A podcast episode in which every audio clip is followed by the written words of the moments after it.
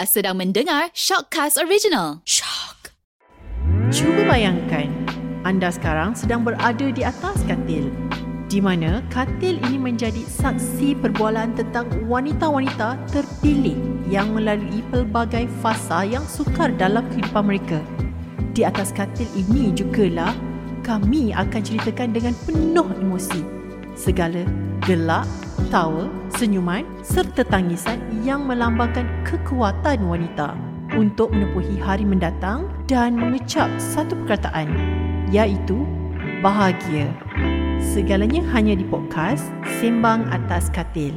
Right, hai, apa khabar? Assalamualaikum dan salam sejahtera. Kembali lagi bersama dengan saya, Suzana, di podcast Sembang Atas Katil untuk episod yang keenam. Hmm, sambil lipat-lipat atas katil ni kan. Sambil-sambil baca, scroll-scroll handphone. Banyak juga cerita-cerita kesusahan rakan-rakan kita yang untuk yang macam nak meneruskan uh, mencari rezeki. Dan macam, macam-macam lah cerita-cerita kita tengok kat social media ni. So, jadi saya pun berharap agar habislah cepat kan dilema COVID ni. Macam episod sebelum-sebelum ni juga, saya tak kesorangan. So, bolehlah kita perkenalan dulu. Silakan Puan, perkenalkan diri dan juga latar belakang hmm. Puan. Okey, Assalamualaikum. Terima kasih Suzana kerana menjemput saya untuk uh, sesi malam ni itu Sembang Atas Katil. Okey, uh, saya memperkenalkan diri saya Puan Diana Sofia iaitu CEO Akademi Kecantikan Artistik Diana yang mana akademi kita ni sudah beroperasi daripada tahun 2007 lagi. Semasa tu kita di Kuantan dan kita berpindah ke uh, ke ke Shah Alam pada tahun 2011.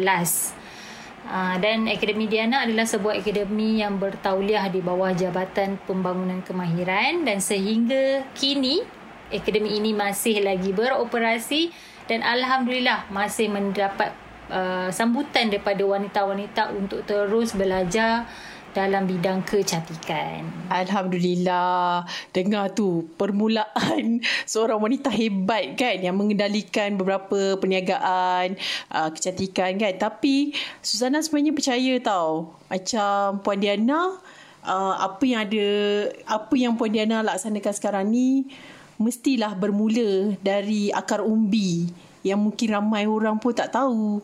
Even kenalan rapat, Puan Diana pun tak tahu.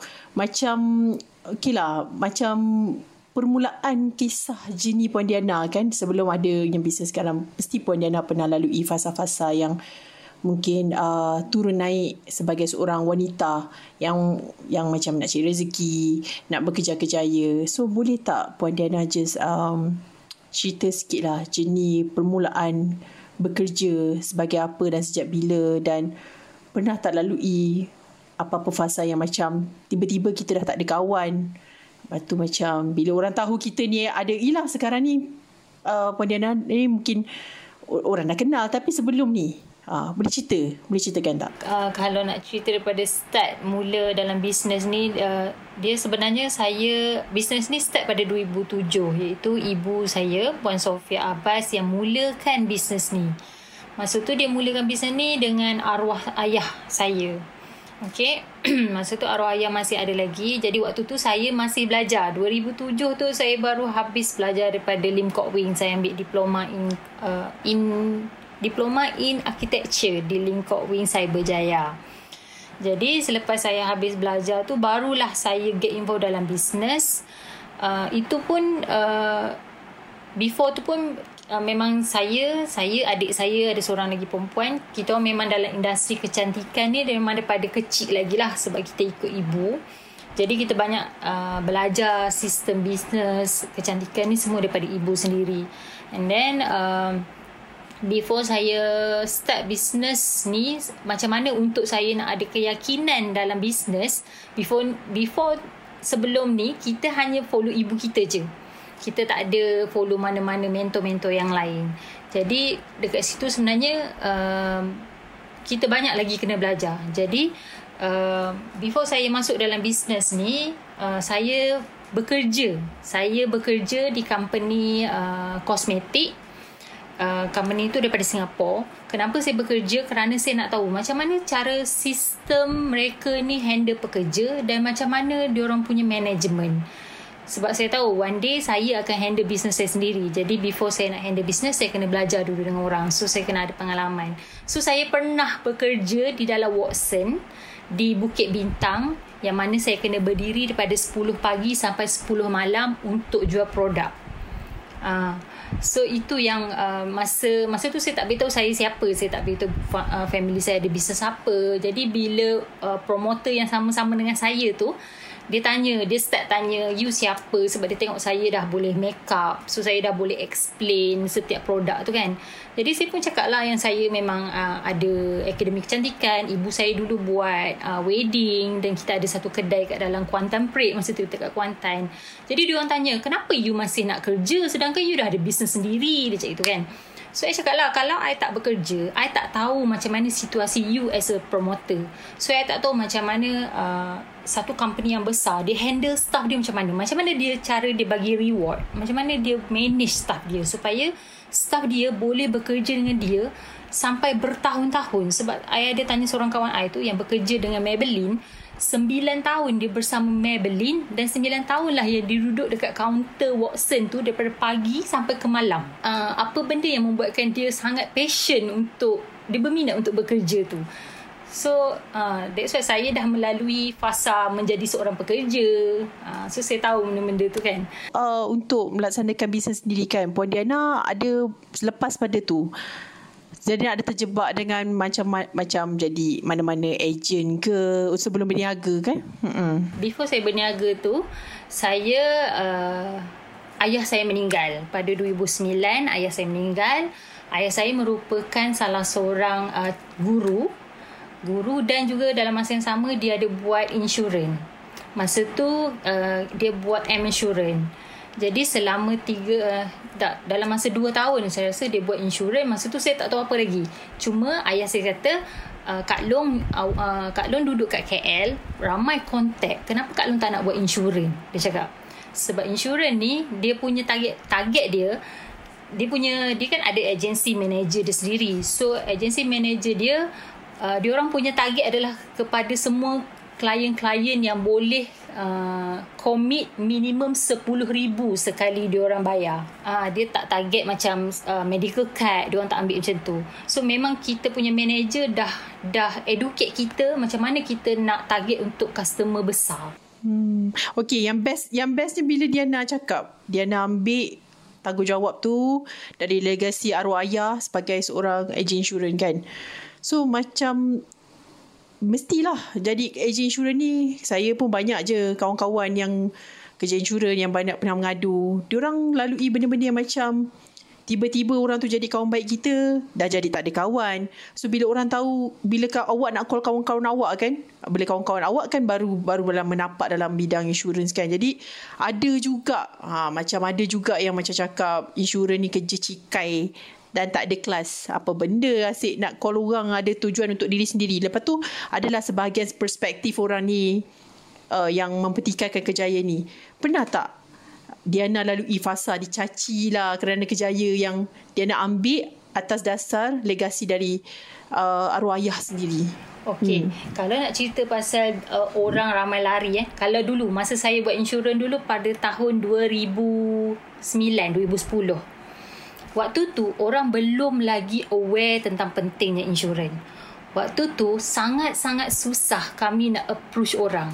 Waktu tu mana media sosial mana sam- bukan macam sekarang kan. Sekarang you dah boleh buat iklan secara uh, online, macam-macam lah FBX semualah. Kita dulu tak ada tau.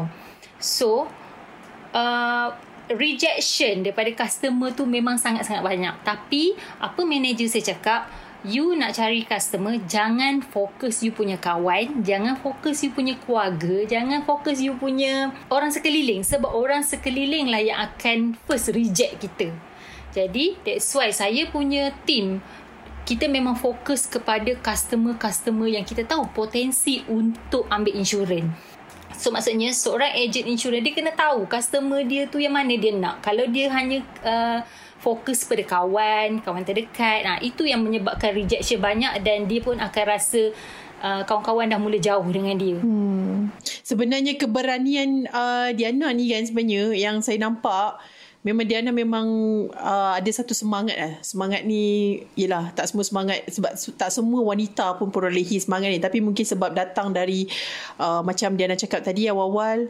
mentor sebenarnya adalah ibu Diana sendiri. Kekuatan tu semua mentor kita, role model kita adalah ibu kita sendiri jadi kekuatan tu banyak diserap dan dilaksanakan. Inilah Diana sekarang. Jadi Diana selama hidup kan pernah tak awak sendiri rasa menyesal dalam pilihan hidup awak. Kalau boleh awak kongsikan perkara yang paling awak kesal.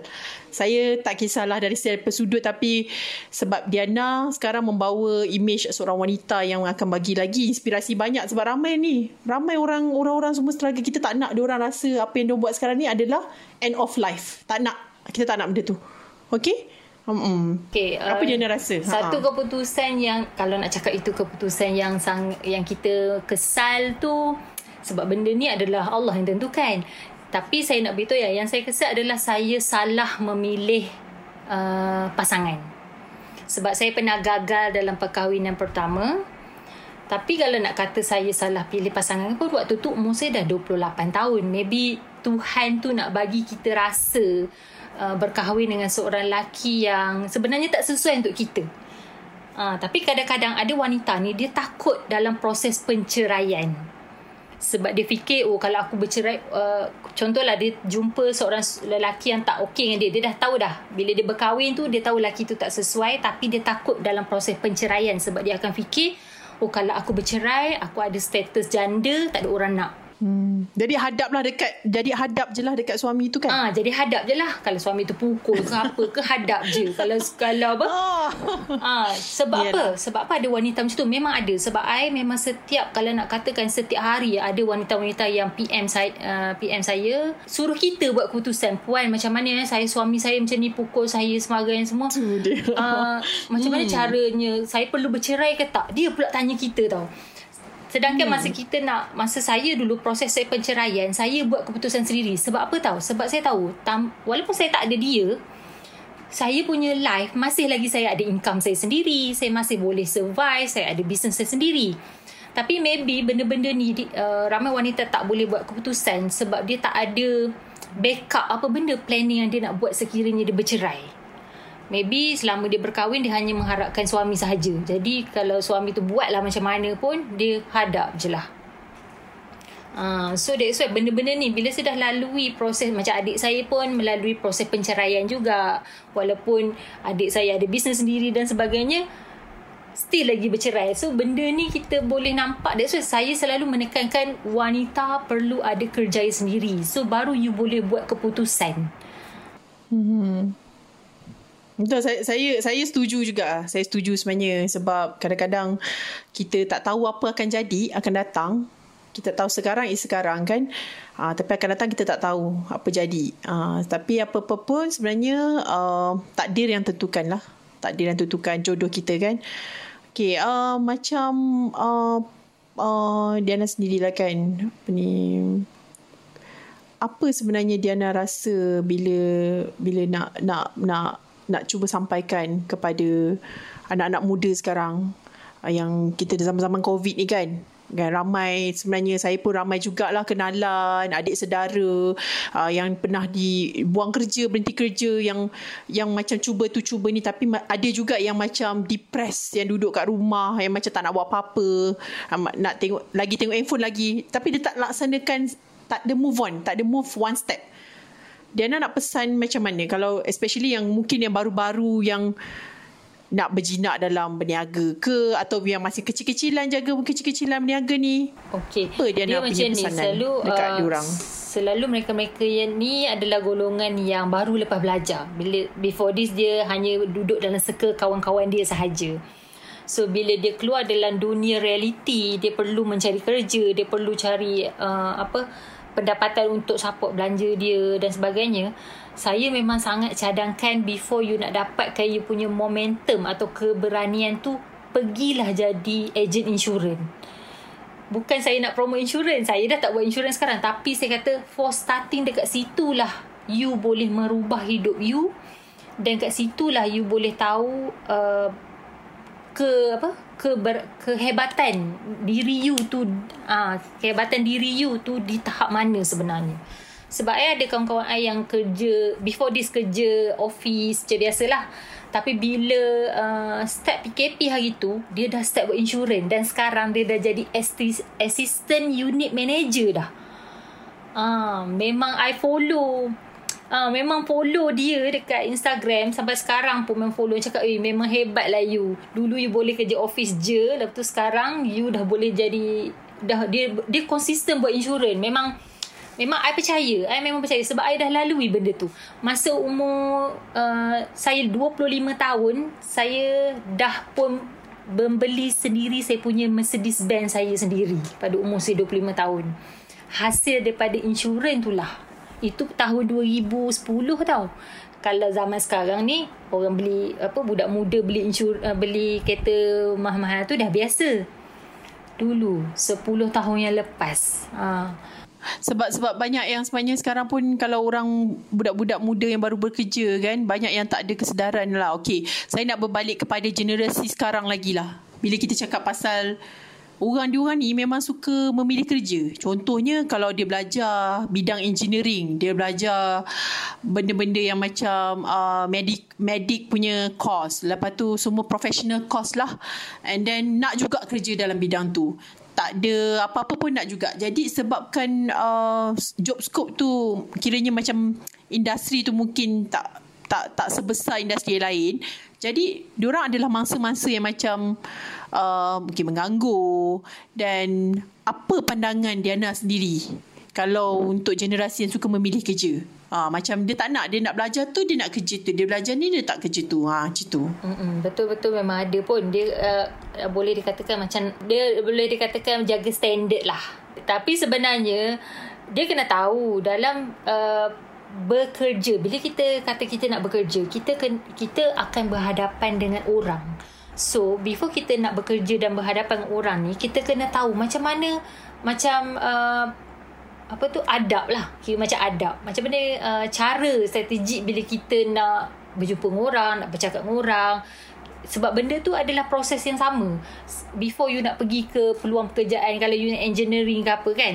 So Macam sekarang Peluang pekerjaan tu uh, Banyak je Tapi disebabkan dia terlalu memilih Mengikut dia punya sijil Okay. So uh, saya lebih cadangkan supaya dia orang ni pergilah cari pengalaman yang benda-benda basic ni dulu. Sebab yang basic-basic ni lah yang ah okay, benda basic ni maksudnya uh, belajar macam mana cara nak uh, apa bercakap, berkomunikasi dengan orang. So uh, tentang bisnes you kena tahu juga macam mana you nak deal uh, macam mana nak cakap eh? penampilan diri semua tu kena tahu hmm. juga uh. Betul betul. Hmm. Yelah kadang-kadang ni bila uh, generasi muda lah sekarang terutama saya pun ada pernah mengalami dalam uh, apa tu uh, circle yang macam tu. Cuma Alhamdulillah saya bukannya antara yang tergolong dalam pemilihan memilih kerja. Walaupun saya belajar ni, saya, saya pernah kerja hotel.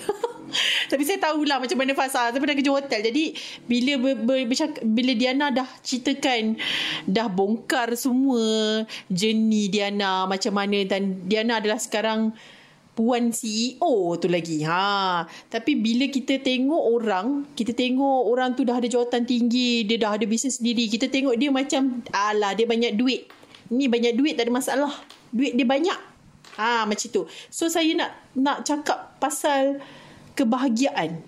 Ha, saya nak cakap bahagia sebab ada orang dia macam memang Yelah kita tengok orang yang mungkin berkurang uh, yang macam kurang kemampuan ni mungkin salah satu faktor dia adalah kekurangan wang. Tapi sebaliknya bila kita cerita pasal bahagia ni kalau tanya saya, saya akan bercerita selagi orang tua saya masih hidup, anak saya sihat, saya akan cakap saya masih bahagia. Itu pariti saya lah. Tapi kalau Diana, bila, bila kita cakap soal bahagia, adakah perlu ada duit yang banyak? Apakah makna sebuah kebahagiaan bagi awak, bagi awak sendiri? Ha, sebab awak dah lalui macam-macam fasa awak dah ambil awak dah ambil semua daripada wasiat uh, arwah ayah dah laksanakan dah bina sendiri tapi Yelah perspektif orang dia dah CEO. CEO dia mesti kaya. Bahagia confirm punya tu. Duit banyak. Ah, so nak tanya dia nak. Perlu ke kena duit banyak? So kan untuk bahagia dan macam mana sebenarnya makna kebahagiaan sebenar buat Diana? Okey, kalau nak kata uh, apa dah sampai ke tahap ni ramai orang ingat oh Diana tu dia sambung bisnes ibu dia je. Dia tak tahu apa macam yang saya cerita lah saya pernah kerja dekat Watson 10 pagi semua malam tak duduk semua-semua tu saya takkan saya nak cerita kan tapi bila saya macam ni lah kita akan cerita lah sebenarnya dulu apa yang eksklusif, kita lalui eksklusif lah Ah. dengan sembang atas katil ni semua eksklusif okay? Ya, yeah, semua. So, benda-benda Okay. tu lah kita akan Kongsi-kongsi, cerita. ya, ah. Uh, so, kita punya level sekarang adalah menceritakan apakah kejayaan yang kita nak capai. So, apakah ke- kegembiraan yang kita nak capai. Takkan kita nak uh, go back balik uh, waktu kita punya kisah silam dulu kan. So, bagi saya adalah kebahagiaan tu adalah bila kita buat sesuatu benda yang kita minat yang kita minat yang kita boleh arrange masa kita. Ada orang dia buat bisnes eh dia dia bekerja contoh, dia bekerja siang malam dapat gaji banyak tapi dia tak ada masa dengan family dia.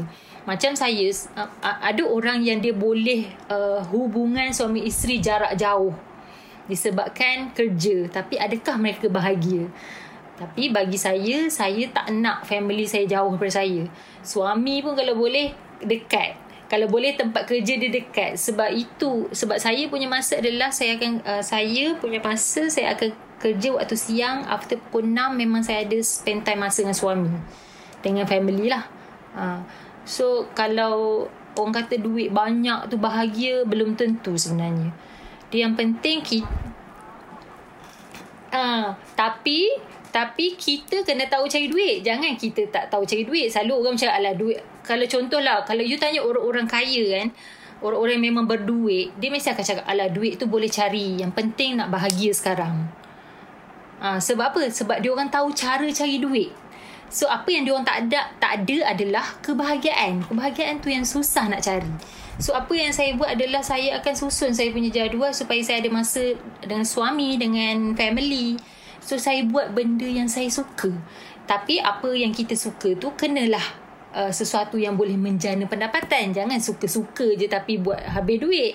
Satu lagi saya suka nak tengok uh, orang di sekeliling saya. Contoh macam saya, macam saya saya suka tengok wanita-wanita yang ada dekat saya cantik sama sebab benda tu yang membuatkan saya bahagia bila tengok orang cantik. Kadang-kadang kita tengok orang tu kening tak cantik, kita akan cakap, "Boleh tak I nak tolong uh, bentukkan you punya kening?"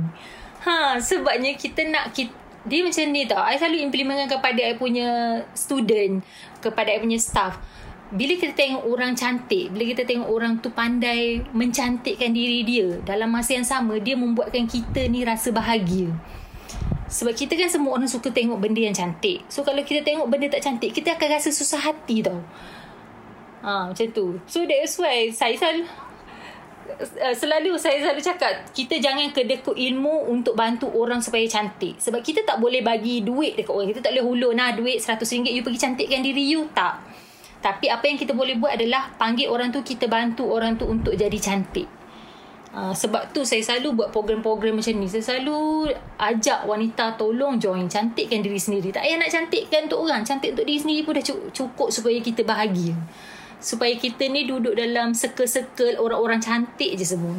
Ha, dengar tu, dengar tu semua wanita.